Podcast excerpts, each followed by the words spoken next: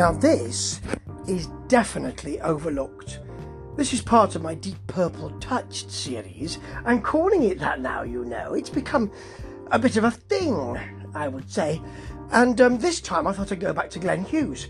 Um, and I wanted to do this for some time actually because this album is not even on streaming services. Well, not my streaming service anyway. I found it, someone else had it, and I have the album, of course.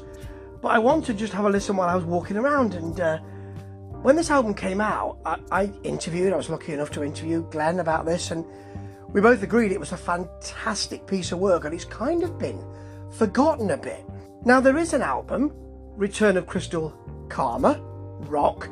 This is the first underground nuclear kitchen, F U N K, funk. And this one was out in 2008. It's a bit of a changing of the guards because it's um it's still got JJ Marsh on guitars who does so did so much work, so much fantastic work with Glenn Hughes. But he's not on that all the way through, and you've got George Nastos on this album, and also Luis Carlos Maldonado on um, quite a lot of this album, doing some sterling work actually. Chad Smith's still there, pounding those skins. And actually, this is just a great, great piece of work. It's got, it's got some of his best work on it, in my view.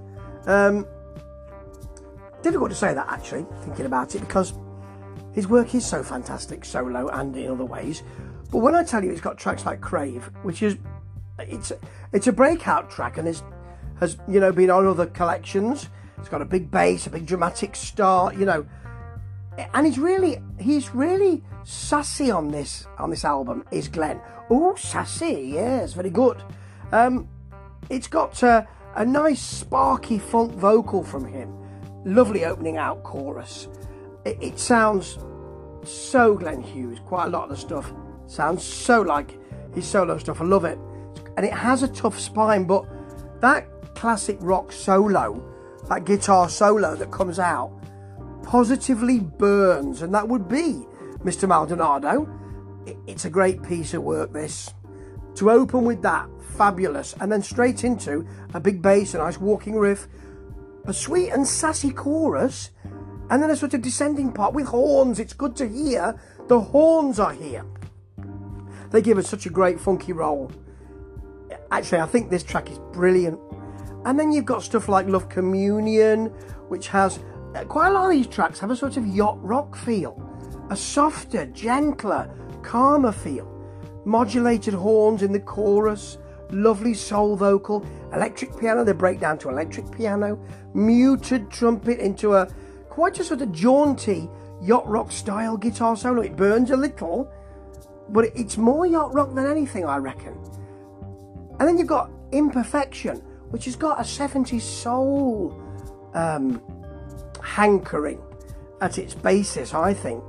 Electric Joanna to the fore, it, it sounds a little bit jazzy, but then tracks like Never Say Never, The Basic Don't Lie. I had a t shirt with that on it from this very tour. Don't know where it's gone actually. I might have outgrown it. It's really chunky, this, a bit like me at the moment with a dangerous bass as you'd expect. The chorus really roughs you up on this.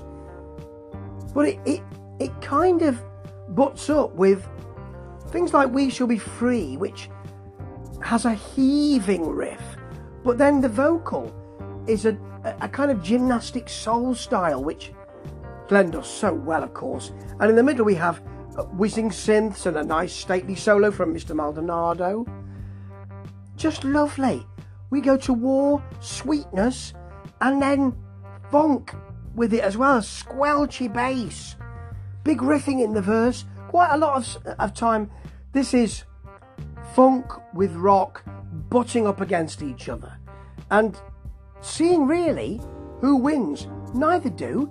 It melds beautifully here. It's great. It ends with Too Late to Save the World, which is it's got strings and glacial acoustic, a big feel in the chorus as it ascends, it rises. But the strings here are muscular and chunky as well. It is a great album, this. The first album on Frontiers for him, and it did okay in the UK charts. it, it's in the top 30 there, very nicely done.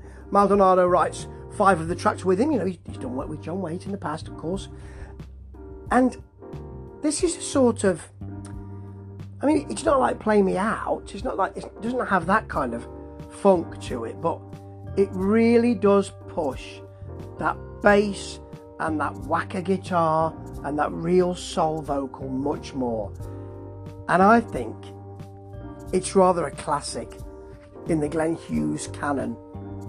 And people don't really listen to it enough. Pull up a seat at this kitchen. Make yourself some eggs, some toast, maybe have a bagel. Whatever you make in this kitchen will be tasty. Ta ta.